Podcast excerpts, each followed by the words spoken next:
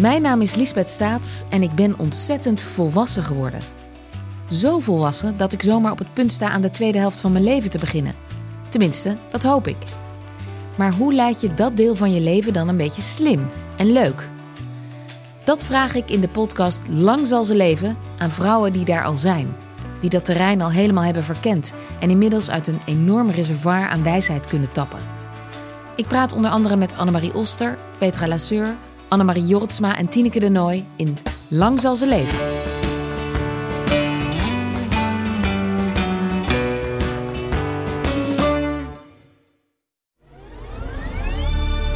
Kortie Media.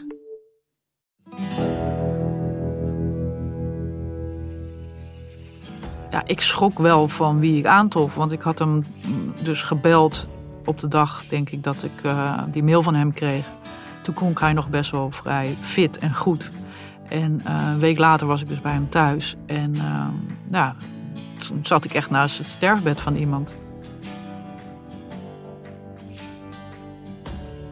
Dit is Gonzo, de podcast waarin we praten met journalisten over dat ene verhaal in hun carrière dat ze altijd is bijgebleven. Het kan zijn omdat het een scoop was, omdat het opzienbarend was, riskant gelauwerd, hilarisch, ontroerend of onthullend.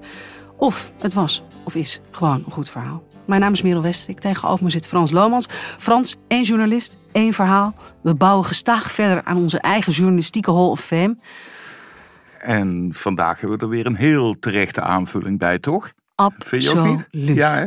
Absoluut. In de WPG-studio deze keer Antoinette Schulderman. Welkom. Dank je. We gaan eh, zoals gebruikelijk even beginnen met een eh, kort cv. Daar gaan we. Je begon je journalistieke carrière in 1999 als sportverslaggever bij het Algemeen Dagblad. Daarna ging je verder als freelancer. Je werkte voor Nieuwe Revue, De Vadergids, Volk, Jan, De Wereld Draait Door. Je schrijft boeken. Als mooiste werk noem je Dan neem je toch gewoon een nieuwe. Over de band tussen mens en dier. En over hoe het is om je huisdier te verliezen. Momenteel maak je vooral grote portretterende interviews voor Volkskrant Magazine, Linda en Nouveau. En in je prijzenkast staan De Luis, een Mercuur, twee nominaties voor de Tegel en de NS Publieksprijs voor het boek Derksen.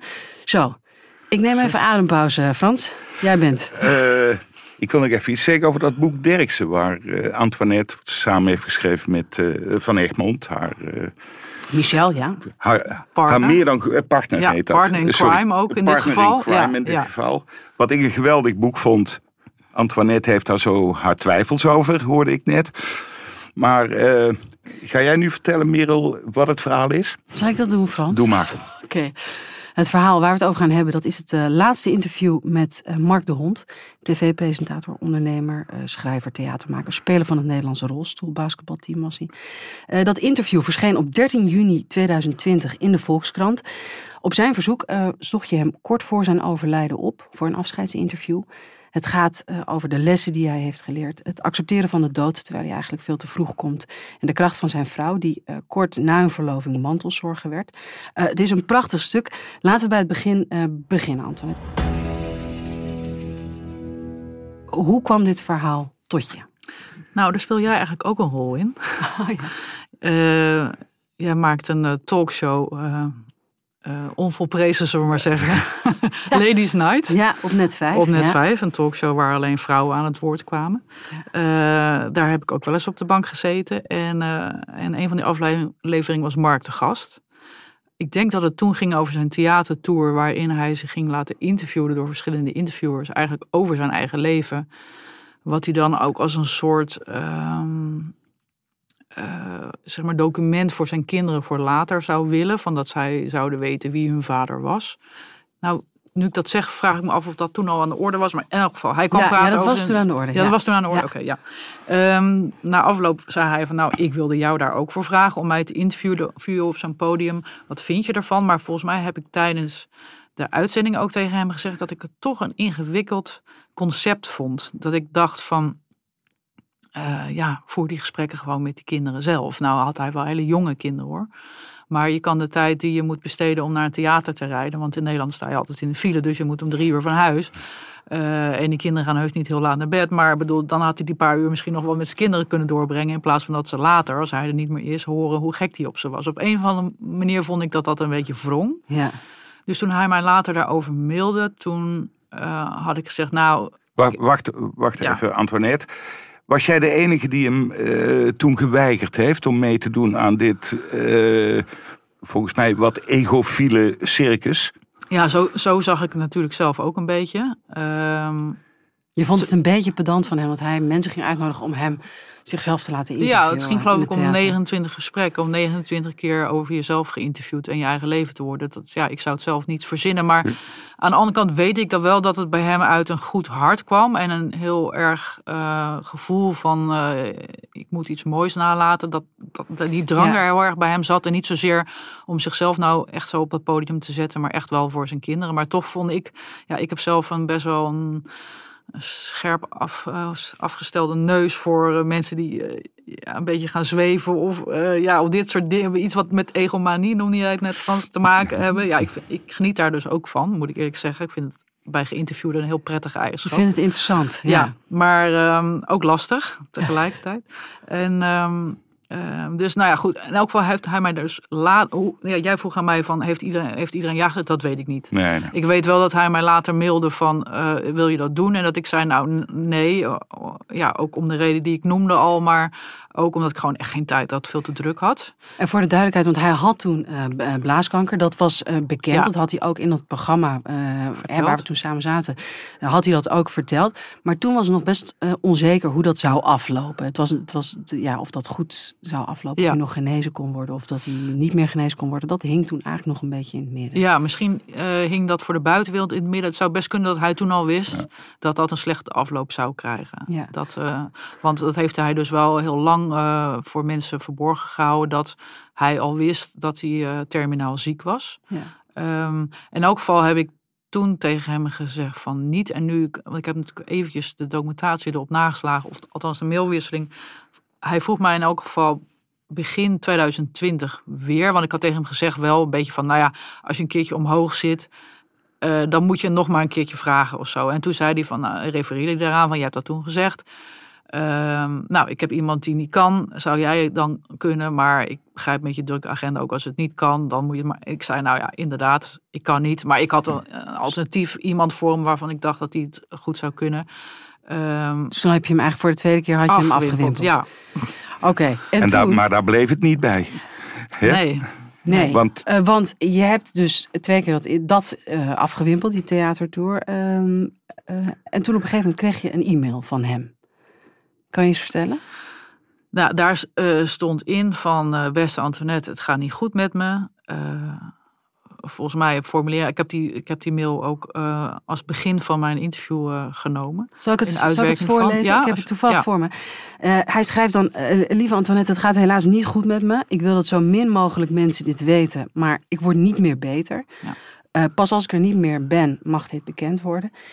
Ik wil graag een afscheidsinterview doen onder embargo. En ik hoop dat je niet meer te druk bent, want ik wil jou hier graag voor vragen. Voel je vrij te weigeren, maar ik heb een bijzonder verhaal. Je mag ook eerst mijn boek lezen. Ik hoop dat je me kunt bellen, niet tussen twee en half vijf. Liefs, Mark. Ja. Dacht je toen meteen, ja, dit kan ik niet afwimpelen. Eh, ja, Ja. dus toen heb ik hem gebeld. Niet tussen twee en half vijf. En ehm, nou ja, eerst natuurlijk gezegd dat ik er heel erg van schrok van die boodschap. En eh, ja, gepolst hoe het, er dan, hoe het met hem stond. En toen was het nog zo van een kwestie, het is een kwestie van weken of maanden. Ehm, nou ja, toen maakte natuurlijk wel vrij snel duidelijk dat ik het zou doen. Maar ik had ook gelijk iets heel praktisch in mijn hoofd. Oh mijn god, mijn agenda zit helemaal vol. Hoe ga ik dit inplannen? En, eh, maar toen maakte hij daar dus nog wel een grap over. Want ik zei natuurlijk, ja, natuurlijk doe ik het. En ehm, toen zei hij, nou, dan moet wel eerst doodgaan voordat je ja tegen me zegt. ja, Wat eigenlijk ehm, eh, misschien ook wel zo was, maar het is best wel een pittige. eh, ik kan me ook voorstellen, je schrok dus best wel dat je die mail kreeg. Ja, dan is het in één keer wel heel. Overigens speelde dat voor hem ook mee dat ik toen daar kritisch op was geweest. Op dat hele idee van die theatertour. En dat hij zei van als je ja, gehandicapt bent en dan ook nog eh, heel ziek. Zijn er niet zo heel veel mensen meer die je tegenspreken. Dus hij vond het heel leuk dat iemand gewoon, eh, ja, dus wel wat kritisch tegen hem zei. Wat me ook nog een vorm innam dat hij Ja. daardoor juist ook voor mij koos. Weet je wel, van hij hoefde niet iemand die eh, helemaal zijn hagiografie ging maken. Maar je was natuurlijk ook daardoor hard to get geworden. Hè? Van, Kennelijk, eh, ja. jij, jij, jij had nee gezegd. En Ja. als iemand nee zegt, ja, dan wil je toch een keer dat dat ja wordt. ja, hè? ja, ja. Dus je had ook geen enkele twijfel, Antoinette, of, of je het wel of niet zou. Nee, dat was niet echt aan de orde op dat moment. Ik vond het dan ook wel echt te ver gaan om voor de derde keer nee te Ja. zeggen ook. Ehm, maar ik bedoel, het is nooit geweest dat ik dacht van... nou, wanneer belt iemand me nou eens een keertje voor een afscheidsinterview? Want het is niet, het is niet, eh, ja, het stond niet bovenaan mijn to-do-listje of zo. Nee. Had je al eens eerder een afscheidsinterview Nee. gemaakt? Nee. Kijk, het is ook, eh, ja, het is ook een beetje afkomen op iemands dood, vind ik dan ook al, is het toch ook vrij ingewikkeld. Eh, maar dit, daarom heb ik denk ik ook eh, dat die mail eh, afgedrukt in het begin van het stuk om aan te geven van ik heb het niet zelf verzonnen, hij wilde dit. Hij heeft Ja. het geïnitieerd. Dat ik niet, ja, je bent toch altijd een beetje bang voor lijkenpikkerij of zo. Ja. Ik vond, ik vond het ook echt heel goed dat je met die mail begon. Zoals ik het ook goed vond dat je nee zei tegen zijn theatertour. Dat ik denk van, verdomme, die schulderman die heeft de morele kompas best goed afgestemd. Hè? Beter dan mijn morele kompas ooit afgestemd is geweest. Want jij had wel ja gezegd tegen die theater. Maar Ja, dan denk ik ook van ja, shit, het gaat een beetje kut met hem. Laat ik, eh, laat ik hem dit plezier doen. En, eh, maar ik vond twee keer de juiste beslissing die je hebt genomen. Hm. Zowel met het nee zeggen als uiteindelijk met het ja zeggen en het afdrukken van die mail. Met het nee zeggen was ook wel een beetje van er zijn vast genoeg collega's die het wel doen. Dus en dan van als je echt een keer omhoog zit, dan hoor ik het wel. Maar weet je wat, doe het eerst maar met die mensen Ja. die wel ja gelijk zeggen. Zo. Ja. Ja. Je bent voor het interview eh, genomineerd voor een tegel. De hoofdredacteur van de Volkskrant eh, schreef daarover... een interview met iemand die aan het overlijden is... is een riskante operatie. Pathos en sentimenta- sentimentaliteit liggen voortdurend op de loer. Was dat ook eh, ehm, iets wat door je hoofd eh, ging? Dat je dacht... Ja, zeker wel. Ja. Ehm, je moet echt oppassen met zo'n interview dat het niet eh, het zigeunermeisje met het traan wordt, zo noem ik dat altijd. Veel te dik erbovenop ligt. En in principe vind ik het eigenlijk mooi om zo'n heel gevoelig eh, verhaal zo ehm sec mogelijk ehm, te beschrijven. Want het verhaal op zich is al hartverscheurend genoeg. Het was een man van 42 die eigenlijk nog midden in het leven stond met hele jonge kinderen. Ik dacht toen eh één en drie. ja. Eh, een vrouw met wie die zielsgelukkig was. Als, ja, ik heb weinig mensen gezien die zo'n gelukkig gezin hadden en zo blij met elkaar waren. En die dan afscheid moet nemen. Dus weet je, dat alleen al is eigenlijk zo erg. Ik bedoel, als ik het nu zeg, voel ik kippenvel Ja. opkomen. Eh daar hoef je niet nog een eh, laag ehm, tranen overheen te leggen. En alles wat hij vertelde was natuurlijk ook wel hartverscheurend. Bijvoorbeeld dat zij, hij en zijn vrouw al gerouwd hadden over hun toekomst, die er niet meer zou zijn. En weet je wel, eh, alleen dat kan je op verschillende manieren opschrijven. En dan moet je in mijn ogen zo ehm, nou ja, uitgekleed mogelijk doen. Want hoe zaten jullie tegenover elkaar? We, we- hebben het hier over de coronatijd. hè? Ja, ja, dat- ja, het was eh, 2020 en dan eh, juni. Dus ja, niet eens zo heel lang hè, na het begin van corona. Toen ik het teruglas, las ik ook over mondkapje. En ik zag dat ik hem ook nog had gevraagd of hij het fijn vond als ik een mondkapje droeg tijdens het interview.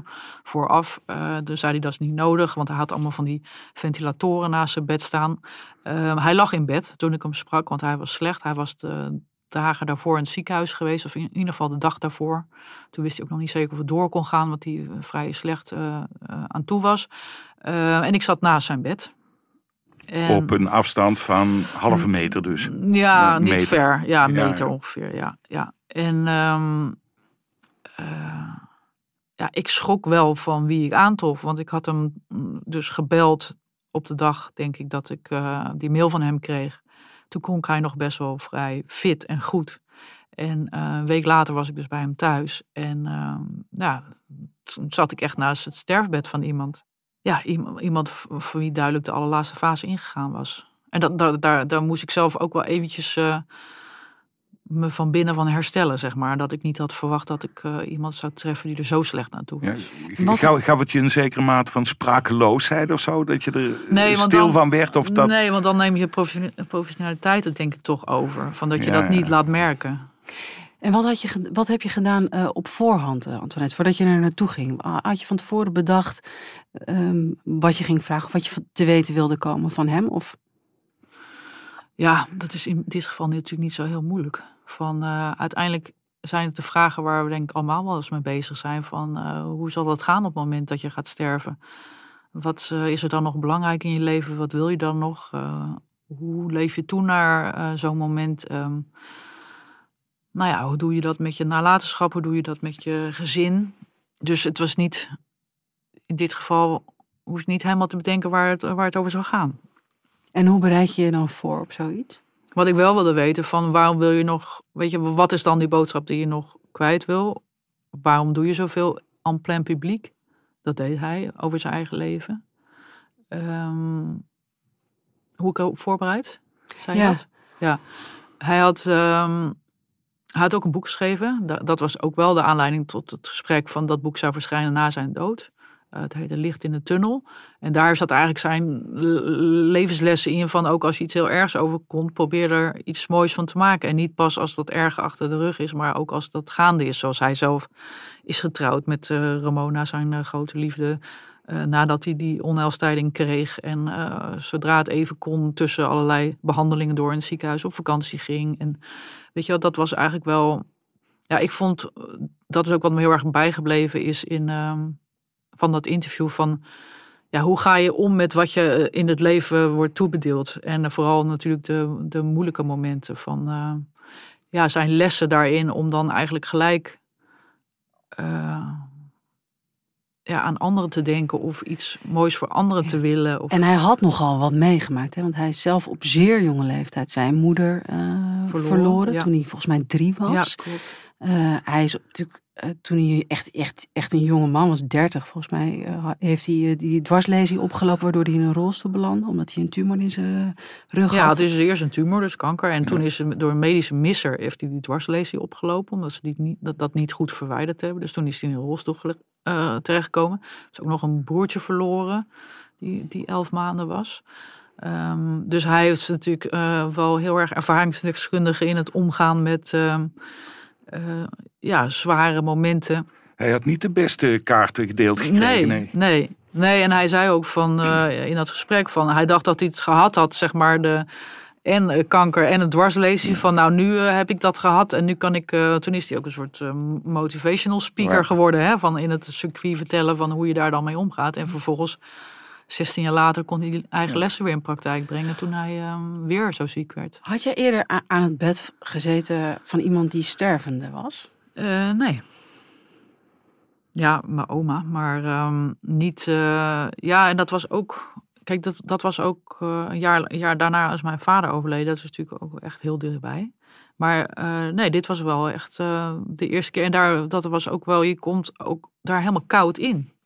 Want eh, daarom was ik er ook niet op voorbereid, denk ik, hoe slecht het met hem ging. Omdat de familie was natuurlijk al helemaal meegegaan met het proces. En die was al daar met iemand die er ja, gewoon heel ziek uit, eh, uitzag. Er staan ook prachtige foto's bij dat interview van Robin de Puy, waarop je ziet hoe iemand die eh, ja, nog maar eh, toen denk ik een week te leven had eruit ziet. En ja, ik viel daar dus eigenlijk zomaar in. Ja. Hè, je staat zomaar ineens, je je zit zomaar ineens in een heel rauw of afscheidsproces eigenlijk. Kon, hij, kon hij goed uit zijn woorden komen? Eh, tijd- Nee. Want jullie hebben hoe lang gezeten samen? Tweeënhalf uur. Ja. Maar hoe pas je je daarop aan? Hoe pas je je aan op die sfeer? Want dat vergt als interviewer, eh, je komt in iemands domein, aan Ja. zijn bed, iemand is stervende. Je zit in die sfeer van familie, van afscheid nemen van dat proces. Hoe, hoe ga je daar... Nou ja, ik dacht vooral, ehm, hij moet geen tijd verspillen, want hij heeft nog heel kort te gaan. Dus die, die eh, ja, de momenten dat we kunnen spreken, nu, de uren of wat zou het zijn. Ik wist natuurlijk niet van tevoren hoe lang het vol- zou houden. Die moeten we dus zo nuttig mo- mogelijk besteden. Dus we moeten ook gelijk aan de slag. En eh, hij formuleerde inderdaad veel slechter dan de week eerder dat ik hem aan de telefoon had gehad.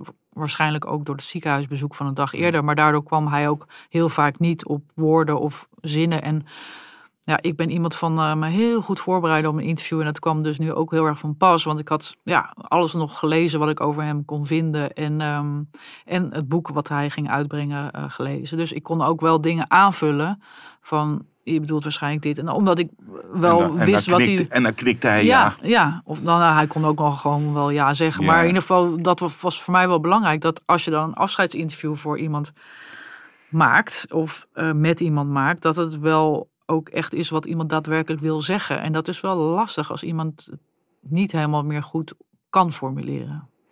En er zit ook een risico in dat eh, iemand de publicatiedatum eh, niet haalt. Ja. Of Ja, nou ja, goed, daar, daar... De, ik ben meteen gaan uitwerken ook. Uh, normaal vind ik het fijn om er nog even over na te denken. En dan werk ik vaak wel de bandjes uit. Een rotklus.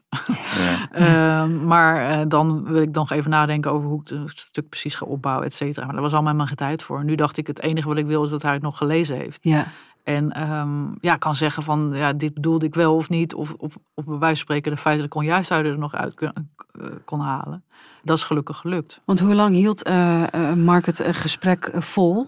Ja, 2,5 uur wel. 2,5 uur ja, wel, oké. Ja. En toen ben je meteen gaan uitwerken. Heb, heb je hem ook, ik kan me zo voorstellen dat, uh, hoe, hoe gaat zo'n gesprek gaandeweg? Dus je kon, hem aan, je kon hem aanvullen. Heb je alles kunnen vragen wat je wilde of wat in je opkwam? Of voel je je terughoudendheid op sommige vlakken? Of? Nee, ik voelde geen terughoudendheid. Kijk, als iemand dat graag wil, ja. dan, uh, um, ja, dan vind ik ook dat je all the way kan gaan in zo, uh, zover als dat nodig was. Ik bedoel, all the way, ja. Uh, het was natuurlijk niet iemand die ik aan de schandpaal ging nagelen of zo. Uh, maar ik heb, ik heb hem ook wel kritische vragen wederom gesteld. Bijvoorbeeld van waarom moet altijd alles in jouw leven zo in de openbaarheid? En wat was dat voor kick die het je gaf? Of, of ook bijvoorbeeld dat, uh, dat hij over zoveel dingen had nagedacht. Van hoe zijn gezin hierna zou gaan leven en wonen. Hij had al een huis gekocht voor ze, dichter bij de familie van zijn vrouw, omdat zij dat fijn vonden. Uh, had ze een hele afscheidsceremonie al uh, geregeld met speeches en al. En ook nog weer een video van hemzelf waarin die mensen toesprak. En uh, kaartjes voor zijn kinderen, bij wijze van spreken, als 18 worden geschreven. En alles. Maar het moment van doodgaan zelf had hij best wel overgeslagen in mijn ja. gevoel. Voor, uh, ja, in alles waar hij mee bezig was geweest. Dus het leek ook wel een soort manier om daar dan mee om te gaan. Door vooral met alles bezig te zijn, behalve dat. Ja. Dus ja, dat soort dingen heb ik hem natuurlijk nog wel voor, voorgelegd. Er zat ook wel, vond, vond ik best kritisch zinnetje in uit zijn mond. Hè. Ik, ik ben altijd erg goed in zelfmarketing geweest. Ja, hè. ja. Dat staat er ook in. Wat hem, heb ik ook wat, expres in het begin toch? wel uh, gedaan. Ja. Wat, wat hem niet per se sympathieker maakt. Hè. Wel eerlijk. Ja, wel absoluut eerlijk. Maar ik bedoel, er zat ook iets dubbels in. Hè? Van iemand is ook een gigantisch standbeeld voor zichzelf op aan het, uh, het tuigen. Hè? Ja. Maar, ja. maar daar, daar had je geen last van tijdens dat gesprek? Nee, dat tijdens het gesprek helemaal niet. Nee, ik had helemaal niet het gevoel dat ik met een enorme ijdeltuit aan het praten was. Nee, nee. nee, ik had juist echt wel... Ja, ik had wel een heel warm gevoel bij hem, zeg maar. Van iemand die ja, in een gewoon een verschrikkelijke positie is. En um, het allerbeste wil voor de mensen die die achterlaat. En ook voor allemaal mensen die die niet kent. Die die ook nog boodschappen wilden meegeven. En je zou dat kunnen... Je zou dat natuurlijk, als je cynisch bent, kunnen, kunnen interpreteren als ongelooflijk pedant van dat jij ja. mensen allemaal nog levenslessen gaat uh, meegeven. Maar ja, dan, dan kan ik niet meer interviewen, want uh, daar ben je altijd wel naar op zoek ja. naar dingen die zeg maar um, in zijn algemeenheid veel mensen aanspreken.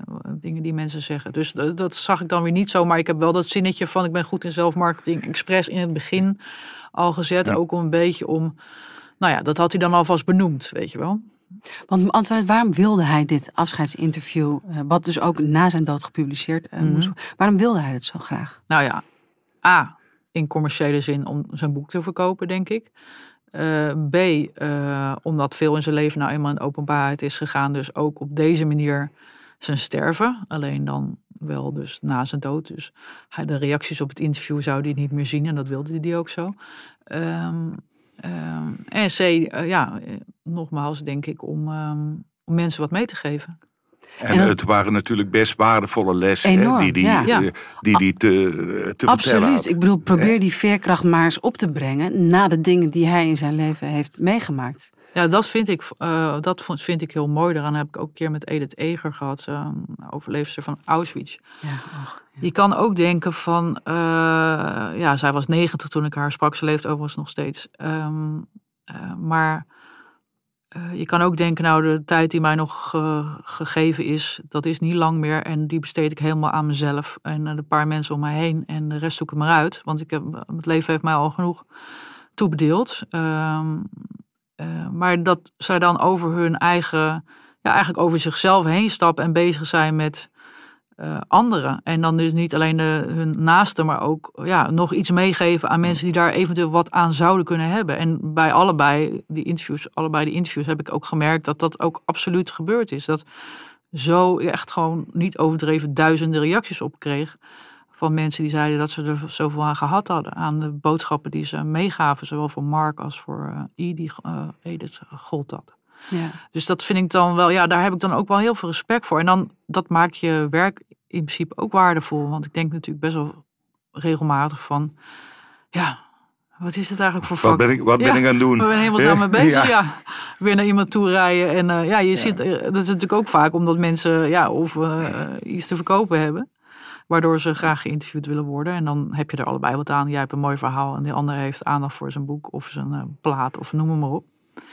Um, maar het is ook fijn als daar uh, dan iets bij komt dat het, uh, ja, dat het echt levenslessen zijn waar mensen gewoon lang wat aan hebben. Ik bedoel, we worden nu nog steeds aangesproken door mensen op dat interview met Mark. Dat ze het zo gesteund hebben omdat ze zelf in de positie zaten met iemand in hun omgeving die heel ja. ziek was. Of uh, dat ze zelf heel slecht in hun vel zaten, depressief waren. En daar, daaruit toch hebben de boodschap hebben meegekregen van ja, probeer er ook in die hele zwarte tijd nog wat van te maken. En uh, ja, je kan denken van dat is een, uh, ja, dat zou je toch wel moeten weten. Maar ik merk gewoon in mijn vak wel van als mensen heel persoonlijk zijn, dat, ja, dat mensen daar wel wat uit putten. Dat, ze daar, dat dat kennelijk iets is wat ze dan nodig hebben om, om, om zich weer beter te voelen of door te zetten of zoiets. Ja.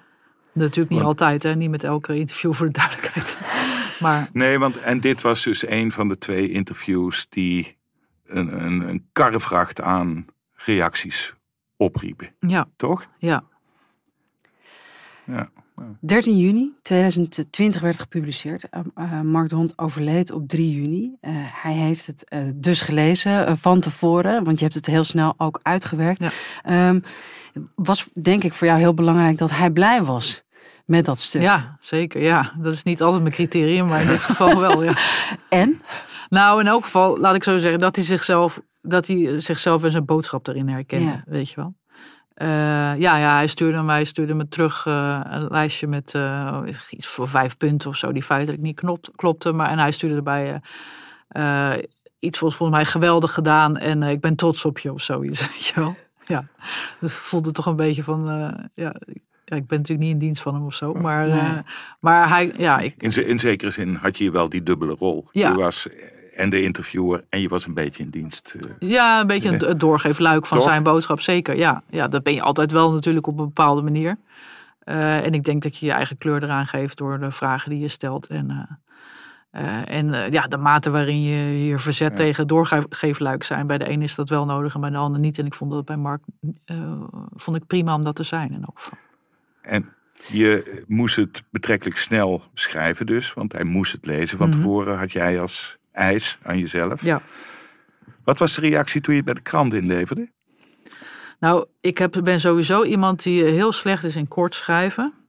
Um, dus ik geloof dat dit stuk zelfs uh, 45, nee, uh, 4, 5, 5400 woorden was.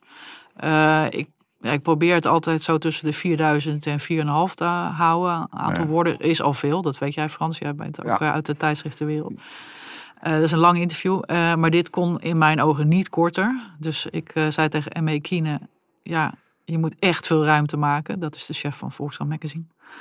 Want uh, ik ga hier niet meer in schrappen. en gelukkig uh, vond zij ook dat dat niet uh, kon of niet, dat dat zonde zou ja. zijn. Toch nog, ik wil nog heel even terug, want ik, hoor, ik hoorde je net iets zeggen. Het was dus in dit geval bij Mark heel belangrijk wat hij ervan vond. En je vond het ook prima om daarin een, een doorgeefluik te zijn. Hoe zit je daar dan normaal gesproken in als je mensen interviewt? Ehm, nou ja, normaal gesproken vind ik dat. kijk, een interview kan alleen goed zijn als allebei de mensen op dat moment goed zijn. Dus ik als interviewer, ja. maar ook de geïnterviewde. Daar, daar moet het ook. Vroeger kon ik helemaal misselijk zijn als ik vond dat een interview niet geslagen was. Dan gezelde ik mezelf ja. bij wijze van spreken van, oh, ik heb het verkeerd gedaan. Maar inmiddels weet ik van, ja, er zijn wel twee mensen voor nodig om een goed uh, verhaal te maken. Iemand Ehm, moet willen vertellen. iemand moet en willen iemand moet de juiste vragen stellen. Ja, ook. maar uiteindelijk is het wel een portret van mijn blik op de geïnterviewde.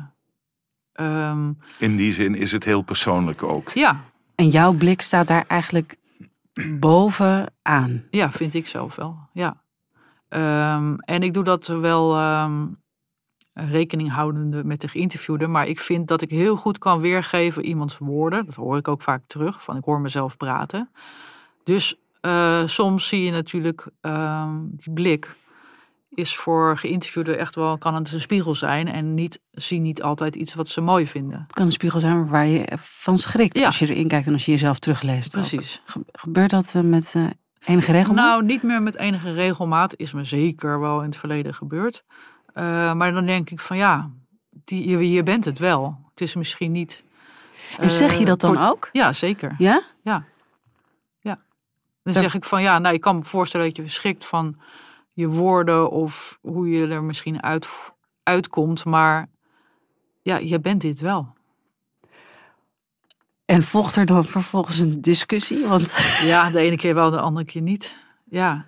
Eh, ik denk dat het eh, bijna nooit meer gebeurt dat je een interview aan iemand. Ik, ik stuur altijd het interview naar de geïnterviewde, want ik wil Want dat, dat, ze het. dat wil je zelf toch? Hè? Ja. Van als er iets is, liever voor publicatie dan. Nou, zo, eh, ja, dat nou, je stuurt het neer en je stuurt het voor feitelijke onjuistheden om te corrigeren, ja, toch? Je, je stuurt het op feitelijk onjuistheden, maar dat is natuurlijk eh, veranderd in dat mensen overal wat over te zeggen denken te kunnen hebben. Ehm, maar ik wil wel dat mensen het gelezen hebben. Dat ze niet kunnen zeggen van nou, ik was verrast door het stuk. Ja. eh, ik herken me er helemaal niet in. Of dit heb ik niet gezegd. Of zus of zo. Dus ze staan dus, weet je wel, de versie die in, in een blad staat, is de geaccordeerde versie. Ja. En hoe ver ga je erin mee in de, in de wensen soms achteraf van een geïnterviewde? Ehm, ik snap heel goed, ik praat echt lang met mensen, soms wel vier uur. Eh, dat je dan dingen kan vertellen waar je achteraf van denkt: shit, had ik liever niet verteld.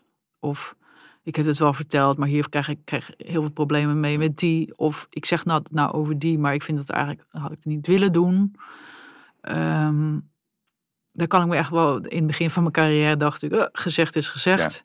Maar je wordt ook ouder en je Ja. wordt zelf ook wel eens geïnterviewd. En dan Ja. merk je zelf ook dat het zo kan gaan dat je soms dingen zegt waarvan je later denkt, oh, waarom? Ehm, dus daar ben ik wel wat coulanter in, in die zin van er moet genoeg overblijven. Ben je er ook coulanter in omdat tegenwoordig een interview niet meer alleen verschijnt in een magazine, maar ook online een leven gaat leiden? Nou ja, dat is vooral de vloek van, eh, van dit vak. Dat heel vaak mensen tegen mij zeggen: Ik wil dat wel tegen jou vertellen. Maar ik weet, en ik wil het ook nog wel bijvoorbeeld tegen Volkswagen Magazine vertellen. Want ik weet dat ze daar eh integer mee omgaan en niet hele eh, ronkende koppen van maken. Maar ik weet wel hoe dat werkt. Namelijk dat allerlei juice-kanalen of gewoon eh, w- websites van andere kranten het eruit pakken en hele, wel een ordinaire kop boven zetten. En dan heb ik eh, dat, eh, dat eh, gedoe de hele tijd. Ja, ik, en ik kan moeilijk zeggen van eh, onzin moet je niks van aantrekken, want ik kan me voorstellen hoe vervelend dat is. En vroeger had je dan de roddelblaadjes die, eh, eh, die er een alinea uitpikt en daar gewoon een hele pagina van maakte. En dat eh, zei ik ook wel eens tegen die, die jongens die dat deden. Van, nou, je hebt wel een lekker makkelijk baantje zeg. Je laat mij het werk doen en vervolgens ga jij het eens te tikken voor een weet ik veel wat voor salaris. Maar nu doen, kunnen al die juice-kanalen en, en websites dat. En dat is gewoon heel vervelend. En dat maakt het vak gewoon ook heel lastig. De podcast is toch wel een uh, goeie daarin, want er wordt zelden een podcast teruggeluisterd en daar een kop uitgehaald. Dan moet je meer voor spraakmakende verhalen. Misschien luisteren ze wel, maar vinden ze gewoon niet dat er genoeg kan juice ook. zit. Ah, in dat Merel. kan ook. Ik ben, ik ben nog wel een keer door Story gebeld, een keer hoor. Ben jij wel een keer Over Merel zeker. Naar aanleiding van onze podcast? Ja. Oh, Ja. oh ja. Nee, dus het, eh, het komt wel voor. Ja, nou ja, maar Hey. goed. eh, ja, dus ja, dat mensen daar rekening mee houden, begrijp ik. Maar ik probeer dan toch te zeggen van ja, weet je wel, ik schrijf het eh, integer op met context. Ja. Dus het is niet zo dat ik overal me in meega. Ik vind wat ik ook nog even één ding wat meespeelt, want ik zie Frans zitten. Ik ga de volgende vraag stellen. Maar wat wel meespeelt is dat ik altijd mensen interview die heel vaak geïnterviewd zijn.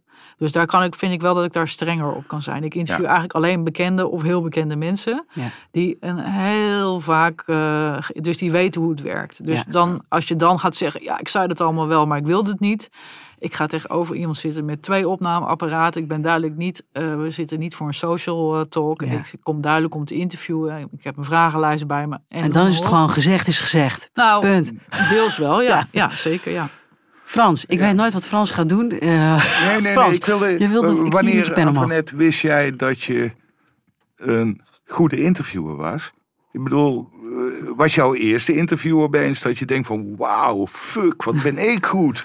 Of, Nou, of Nou ja, eh, in het heel kort. Ik heb kunst- en cultuurwetenschappen gestudeerd. En een tijdje architectuur in Londen erbij gedaan. Ik ben dus helemaal niet opgeleid tot journalist. Wel toen eh, net klaar was eh, bij het AD kunnen beginnen als een soort veredelde stagiaire. Ik had geen idee hoe je een stuk schreef. Eh, nieuwsberichten tikken, je moest van die nieuwskolommetjes tikken. Ik wist het allemaal helemaal niet, heb ik daar eh, geleerd. Ik bleek toen wel beter te zijn in een wat grotere interview.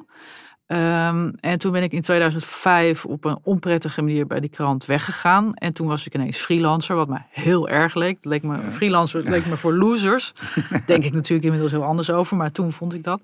Ehm, en toen bleek dus, toen werd ik ingehuurd voor wat ik kennelijk het beste kon, namelijk eh, vraaggesprekken. En, eh, en dat is eigenlijk eh, een blessing in disguise geweest, want daardoor heb ik me in kunnen ontwikkelen. Want bij de krant was het van, ja, zij wil alleen maar die grote interviews maken die een beetje de ster uithangen. Terwijl tik gewoon een nieuwsbericht en tik Ja. ook de kortladder. Zo was het daar heel erg van, ja, je mocht vooral niet te veel doen alsof je wat voorstelde. En, ehm, eh, maar voor mij was het meer zo van, ja, dat is het enige wat ik echt kan, is eh, goed interviewen. En da- daar werd ik dan toen ook veel voor ingehuurd, waardoor ik me daar ook in ontwikkeld heb. Ehm, en dat doe je eigenlijk alleen door ehm, ja, ook heel goed voor te bereiden op gesprekken. Maar je moet denk ik ook wel gewoon het contact met een ander kunnen maken. En dat zit toch in eh, een soort wezenlijke nieuwsgierigheid die ik dan heb in het verhaal van een ander. Ik bedoel, het klinkt een beetje raar, ik zit nu 50 minuten over mezelf te vertellen, maar daarom, daarom vind ik dat ook ingewikkeld. Maar ik, heb, eh, ik vind wel dat heel veel mensen praten natuurlijk ontzettend graag over zichzelf. En ehm, dat is een eigenschap die je als interviewer niet per se moet hebben. in ieder geval niet tijdens het interview. Oh, nee, niet tijdens het interview. Nee, nee. En, Ik wil en e- die, die ontwikkeling, hè, van, eh, gaat die nog verder? Of heb je op een gegeven moment zoiets van, ja, ik ben nu, eh, ik vind mezelf nu wel eens een beetje eh, eh, op Messi-niveau zitten, om even een uh, voetbalmetafoor ja, van stal te halen. Ik- beter te kan ik niet meer worden. Eh, nee, ja, nee, natuurlijk niet. Nee, natuurlijk niet. Zo werkt het niet. Nee, nee, nee, joh. Maar ja, ja nee, het is juist. Ik, heb- dat, dat toevallig, toevallig dacht er van de week aan van. Ik ben dus inmiddels 48. En nog al, ik heb, dat ik nog steeds het idee heb van. Ik ben ergens naartoe aan het werken. Ik ben daar nog lang niet. En toen dacht ik ineens, goed, ik ben wel al 48. Dat is in principe iets wat je hebt als je misschien eind 20 bent of zo. Maar nee, ik heb niet het gevoel van. eh, ik, ik kan niet beter. Alleen ik vraag me wel af van. Ik heb een, je hebt een bepaalde stijl ontwikkeld en zo. Van hoe kan dat nog heel erg, kan dat nog heel erg veranderen en hoe dan? En eh, ik denk ook, ik heb ook heel regelmatig dat ik denk, wie moet nou nog interviewen? Ik heb toch heel veel mensen al wel gesproken, maar er komen altijd weer mensen Ja. waar ik in geïnteresseerd ben. Ja, dus eh, ja, ik hoop wel dat het nog beter kan, ja.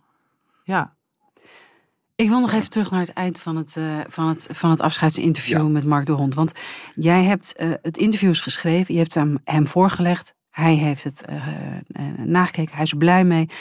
En dan is het af. En dat lijkt me toch een beetje een gek moment. Want dan, dan zit er een soort, ja, dan is het wachten tot hij overluid. overlijdt. Ja. Voordat het gepubliceerd kan worden. Ja, dat is heel gek, ja. Hoe heb je die tijd beleefd? Ook in praktische zin, omdat ehm, zo'n magazine van de krant heeft eigenlijk een soort productietijd van een tijdschrift. Dus die werken eigenlijk een maand van, eh, vooruit. Dus je gaat ook denken van, en we hadden natuurlijk wel bedacht van, oké, dit moeten we er, maar dan heb je het nog twee weken nodig om het te publiceren.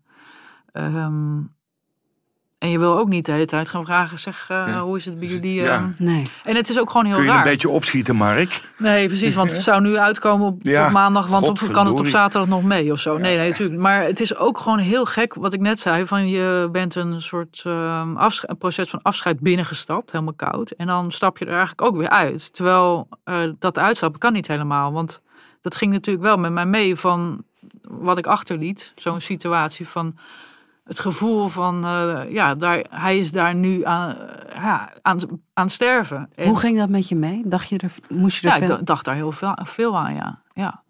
Dat vond ik heel lastig. Ja, het is een beetje gek. Van jij komt thuis. eh, de eerste week ben ik natuurlijk helemaal bezig geweest dat interview af te maken. En dat het klaar was voor het geval dat, zeg maar. En dan eh, eh, ga je gewoon weer uit eten en dan zit je, drink je een glas wijn te veel en zo. En dan, dan denk je van, ja, ik zit hier nu gewoon. Het voelde eh, ongemak, had ik erbij.